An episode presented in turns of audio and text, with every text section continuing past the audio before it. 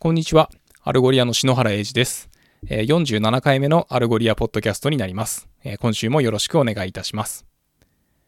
今週のトピックは3つです。1つ目は Google I/O というディベロッパー向けのカンファレンスで Firestore のデータを簡単にアルゴリアに連携することができる Firebase エクステンションが発表されましたというニュースで、えー、2つ目は、 search 対 browse という記事がアルゴリアブログに投稿されておりますので、えー、そちらのご案内。そして3つ目は、えー、Mac という、えー、このポッドキャストの45回目のエピソードでもご紹介させていただきましたけれども、えー、マイクロサービシーズベースと API ファースト、クラウドネイティブ SARS ヘッドレスアーキテクチャーのケーススタディということで、えー、ジムシャークというスポーツファッションアパレルの事例をご紹介します。えー、では、一つ目の、えー、Firebase Extensions についてです。えー、モバイルアプリや、えー、ウェブアプリケーションのバックエンド、まあ、あの mBaaS と言われるような領域で、まあ、ポピュラーな、えー、Google の Firebase ですけれども、えー、そのデータストアサービスである Firestore の、えー、データを簡単にアルゴリアに連携できるプラグインのリリースが、えー、Google I/O という、えー、開発者向けカンファレンスで発表されました。えー、こちらは、えー、ノーコードで始めることができて、えー、Firestore の更新を自動的にリアルタイムにアルゴリアに連携できて、えー、まあ複数のコレクションをまとめてアルゴリアのインデックスに連携することもできますけれども、まあ、もちろんあのアルゴリア側で検索結果のランキングのチューニングとか、えー、 typo tolerance、えー、 fine-tune していくためのシノニムやルールといったところもご利用いただけます。えー、こちらにはですね、あの、使い方のデモビデオが、えー、YouTube に上がっているので、まあ、ぜひご覧いただければというところですけれども、えー、内容的にはですね、えアルゴリアのアカウントを作る、もしくはログインしていただいて、えアルゴリアのダッシュボード上で、まあ、何もないデモ用のインデックスを作りますと。えー、そして、えー、アプリケーション ID と、えー、API キーを取得しつつ、えー、Firebase のページに移動します。で、そこで、あの、エクステンションボタンっていうのがあるので、えー、そこから、えー、 extensions のページに行って、えー、 Explore エクス Extensions というボタンを押すと、えー、Search with Algolia という、えー、エクステンションが出てきます。えー、そこで、えー、インストールボタンを押していただくわけですけれども、まあ、あの、どのプロジェクトにアルゴリアのエクステンションをインストールするかっていう選択をするとですね、えー、Review APIs Enabled and Resources Created というところで、まあ、あの、 Cloud Function があの使われるということがわかるというか、まあ、あの、そういうものが表示されて、で、あの、それを確認するという形で、えっ、ー、と、NEXT ボタンを押すと、えー、 billing と、えっ、ー、と、 usage に関する、まあ、あの、同意、注意書きっていうか、まあ、確認みたいなところが出てきて、で、そこから、あの、さらに NEXT ボタンを押すと、えー、Configure Extensions というところで、まあ、あの、どの Firestore コレクションを、えー、対象とするかっていうのをこう設定してですね。で、えー、アルゴリアに indexing するフィールドを指定します。まあ、あの、このフィールドを、えっ、ー、と、ブランクにすると、えー、すべてのえー、Firestore の、まあ、そのコレクションのフィールドが、えー、アルゴリアへの indexing の対象となりますと。えー、そして、えー、アルゴリアのインデックス名、えー、アプリケーション ID、そして、えっ、と、 indexing することのできる、まあ、その API キーですね、を、え、入力すると、 Cloud Function の、え、ロケーション、えー、US セントラル1とかですね、を選択して、えー、 Install Extensions ボタンを押すというような流れになります。えー、まあ、これだけで、え、インストールは完了して、えー、installed extensions というところで、あの、search with Algolia を選択すると、あの、ドキュメントが見れるようになっていて、まあ、例えば、あの、そこには、えー、設定変更後に、まあ、その既存のドキュメントをこう、すべてインポートし直したりとか、まあ、あの、 reindex する方法などが書かれていますし、えー、APIs and Resources タブには、えー、 Cloud Functions があって、まあ、あの、そこでこう、 View log っていうこうボタンを押すと、ログが見れるようになっています。まあ、ということで、あの、こちらのデモではですね、えー、映画の情報が、えー、 Cloud Firestore に入っていて、えー、それを、え、 Cloud Firestore のダッシュボード上で変更すると、え、アルゴリアのダッシュボード上で、まあ、その変更が、えー、されたレコードが表示されるというような形になっています。まあ、ということで、あの、ノーコードでですね、アルゴリアに Firestore のデータを連携することが、えー、できますという流れになっているわけですけれども、あの、まあ、ということでですね、えー、アルゴリアを使ってみたいけど、あの、データ連携をするところの開発をするリソースがないなといったような方でですね、えー、まあ、Firebase 及び、えー、Firestore をご利用の方は、えー、ぜひこちらを使ってみていただければなと思います。えー、続いて2つ目のトピックです。えー、先日、アルゴリアブログに、えー、How to satisfy user intent when considering search vs browse という記事が、えー、投稿されました。まあ、あの、日本語だと、えー、こう、サーチ対ブラウズ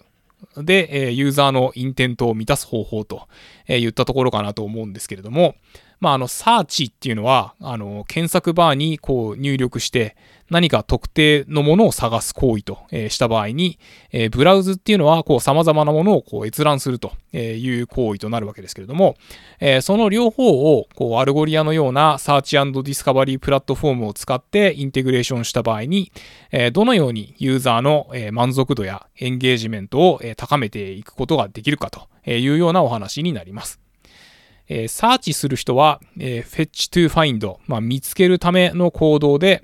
えー、ブラウズする人は、えー、 discover、まあ、発見するための行動と、えー、言ったことが述べられていますけれども、まあ、あの、その両方に対応した場合にですね、え、どのような、え、メリットがあるかというと、まあ、ユーザーっていうのは、え、こう、サーチとブラウズを、こう、行ったり来たりするというか、えー、例えば、えー、最初はメニューやカテゴリーといったいろんなページをこう回遊して、で、まあその体験が良さそうであれば、まあ特定の商品をサーチし始めるといったようなものが挙げられますと。で、まあ、またそれとは逆にですね、例えば、えっ、と、スマートフォンというキーワードでサーチした場合に、えー、まあ、そこから出てきた、こう、カテゴリーにある、えー、ケースとか、アクセサリーとか、まあ、あの、他のものに目がいって、まあ、その当初探していたものとは違う、えー、商品カテゴリーを、こう、ブラウズするようなケースもあると。まあそういった中でですね、こう何をすべきなのかというところに話が移っていきまして、まああのブラウズにおけるおすすめの方法としては、えー、マーチャンダイジング、まあより人気のあるものとか、まああの在庫数が多いといったものをこう検索結果の上の方に持ってきたりとか、あとは、えっ、とパーソナライゼーション、えー、カテゴリーページの作成といった、こう、ブラウジングを促進するような、こう、UI コンポーネントを、え使うといったことが挙げられますけれども、えー、一方で、えー、サーチする人にとっては、あの、マーケティングキャンペーンとか、あの、カルーセル表示とか、あの、過度なこうカテゴリーページへの誘導みたいなところが強すぎると、えー、まあ、フラストレーションを感じるというものです。まあ、ということで、あの、こう、ブラウズをする人にも、こう、サーチをする人にも、えー、配慮のある作り込みが必要なんですけれども、じゃあまあそれをこう、どういうふうにあのやっていくのかと言ったところで、えー、まず、えっ、と、サーチ、えする人用の、えコンポーネントとしては、まあ、あの、検索バー、まあ、検索ボックス。まあ、これはそうだろうというところですけれども、えー、as you タイプな、えー、検索体験。まあ、あの、一文字入力するごとに結果が、あの、変わってくるっていうか、結果が返ってくるという、こう、インスタント検索結果と。えー、そして、えー、タイプミスの許容や類義語のサポート。えー、そして、えー、マッチしたキーワードのハイライトと、えー、言ったものが挙げられます。で、まあ、こちらは標準的な機能と申しますが、で、まあ、それだけではなくてですね、えー、例えばそのベストインクラスな事例としては、えー、クエリーサジェスション。まあ、こちら、あの、ベストなクエリーを、えー、サジェストして、こう選択してもらうというもので、えー、そして、えー、 Query Suggestion にプラスして、えー、過去の検索履歴とか、あとはあのカテゴリーのサジェストなども含めると、え、より高度なものとなります。え、続いて、え、 Federated Search。まあ、あの、こちらもよくご紹介させていただく機能になりますけれども、え、複数の情報を一つの検索バーからこう同時に取得して表示するというものです。え、こちらは、あの、 EyeBuyDirect という、まあ、私も以前、え、ご担当させていただきました、こうメガネ屋さんの事例が挙げられていて、で、あの、検索結果の、え、ー、と、商品だけではなくて、えっ、と、レコメンデーションとか、あと FAQ とか、まあ、もちろんクエリサジェスションも、えー、同時に、こう、as you タイプな検索がされるような作りになっています。えー、そして、えー、エンハンストファセッティング。まあ、こちらは、えっ、ー、と、ファセットをですね、こう、単純にこう、左側のメニューに表示するというだけではなくて、あの、検索バーの隣に配置したり、えー、入力されたクエリ文字列によって表示するファセットを変えたり、まあ、例えば、えっ、ー、と、eBay だと、え検索結果によって、こう、画面の上部に、え表示させるファセットを、まあ、変えたりしているということでございます。えー、またですね、えー、クエリ文字列によって一番売れているものや、えー、プロモーションされている商品をこう上の方に表示したりとか、まあ、あとはそのバナー画像をこう表示することで、え迷いなく特定の商品にたどり着けるようにできると、えいったところが紹介されています。え、続いて、え、ブラウズ用のコンポーネントですけれども、えまあ、ブラウズがよく活用されるのは、え、旅行、え、エンターテイメント、え、ニュースメディア、アプリストアといったものがこう挙げられるということですが、え最近ではですね、こう、今までこう、サーチの方を、え重視してきた e コマースと、えにおいても、えま、ファッションとか、えテクノロジー系の、まあそういった e コマースでは、えー、こうブラウズからインスピレーションを受けて、こう購買にたどり着くということが多いということで、えー、まあブラウズにも力を入れてきているということです。で、まあ、あの、ということで、ここで具体的なコンポーネントとしては、えー、こうバナーとか、えー、ナビゲーションリンク、えー、ファセット、フィルター、えー、関連アイテムの表示といったところが挙げられています。えー、そして、えー、よく使われる UI コンポーネントも、えー、いくつか、えー、表示されていて、あいくつか紹介されていて、えー、一つ目が、えー、カルーセル表示。えー、画像を使ってカテゴリーなどのまとまりを複数列で表示するというもので、えー、例えばネットフリックスは、えー、ジャンルごとにこう横に並べてこう横スクロールできるような感じだったりとか、えー、教育系サイトであればこう資格別に分類されていたりといったところです。で、次に、えー、カテゴリーの専用ページですね。あの、このキュレーションにももちろん、えっと、アルゴリアを使うことができて、えー、例えば、ある家具屋さんのページでは、えー、カーテンをテーマにした、えカテゴリーページを作っていて、で、そこには、あの、サブカテゴリーとか、えキャンペーンが掲載されたカルーセルなどが表示されるようになっていますと。えー、そして、えっ、ー、と、検索バーではない、あの、虫眼鏡の検索マークを、えっ、と、表示させることで、ブラウズから、えサーチへの移行を促すといったような工夫がされております。え他にもですね、え関連商品とか、えレコメンデーション、あパンくず、お気に入り、ウィッシュリストなど、えー、まあ、そういったものをこう設置しているところも多いということでございます。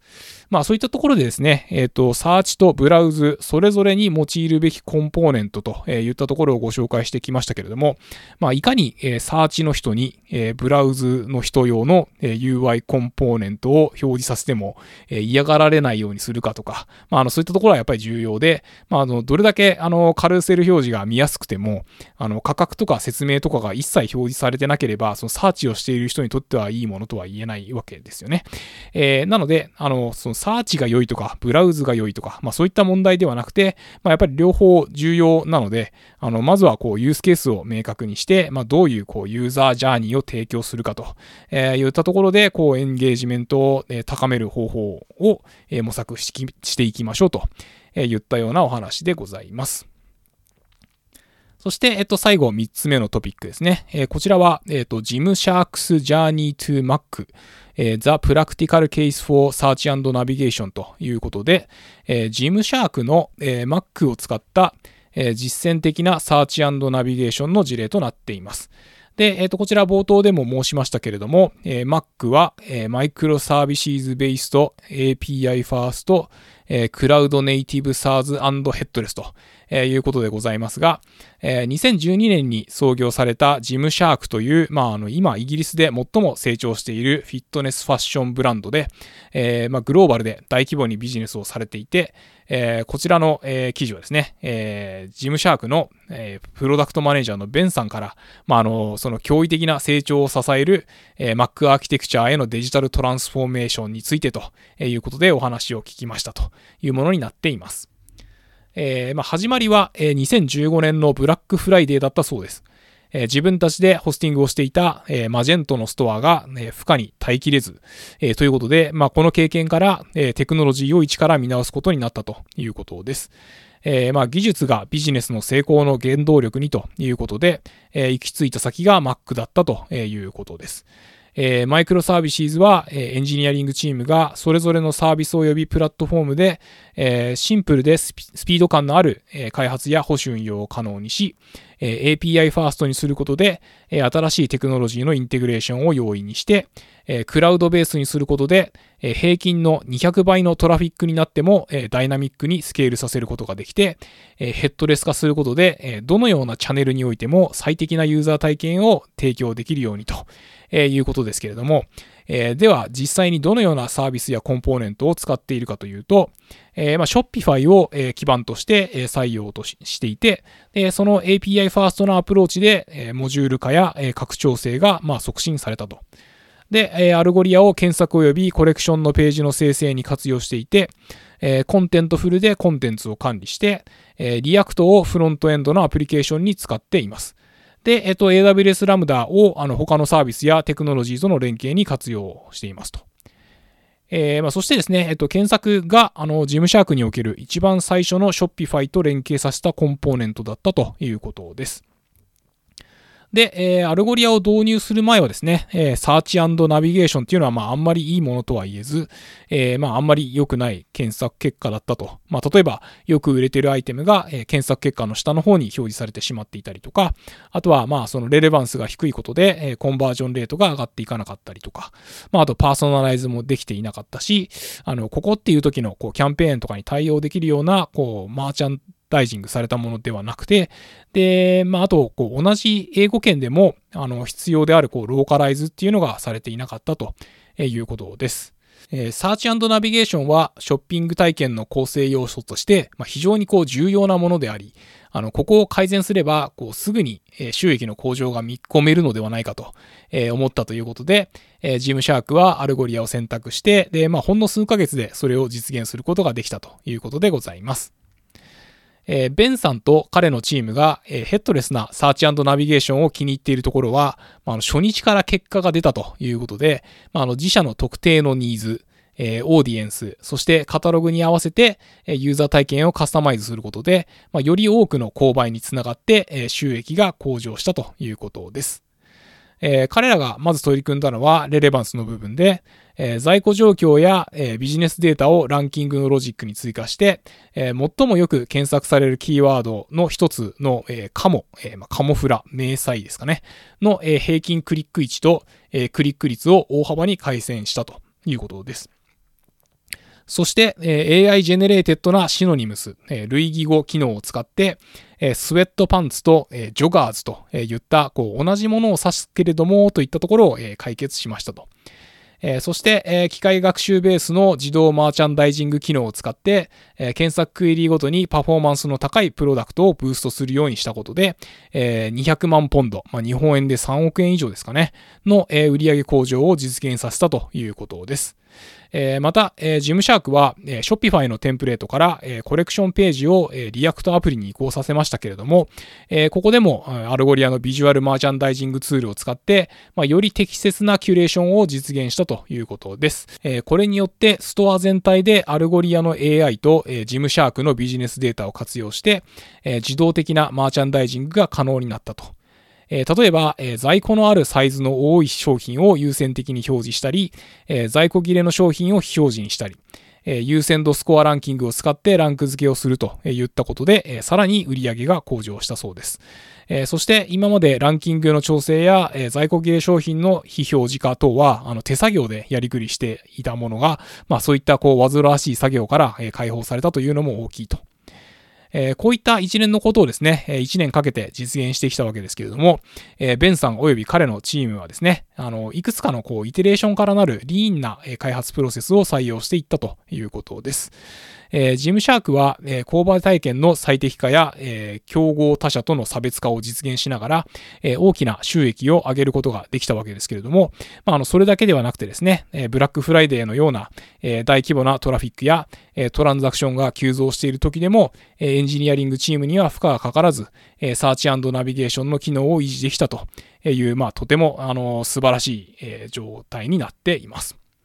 えー、こちらの記事では、えー、実際にこう収益や、えー、コンバージョン率がこうどれだけ向上したかといったこう数字もですね、え紹介されているので、えー、ぜひご覧いただければなと思います。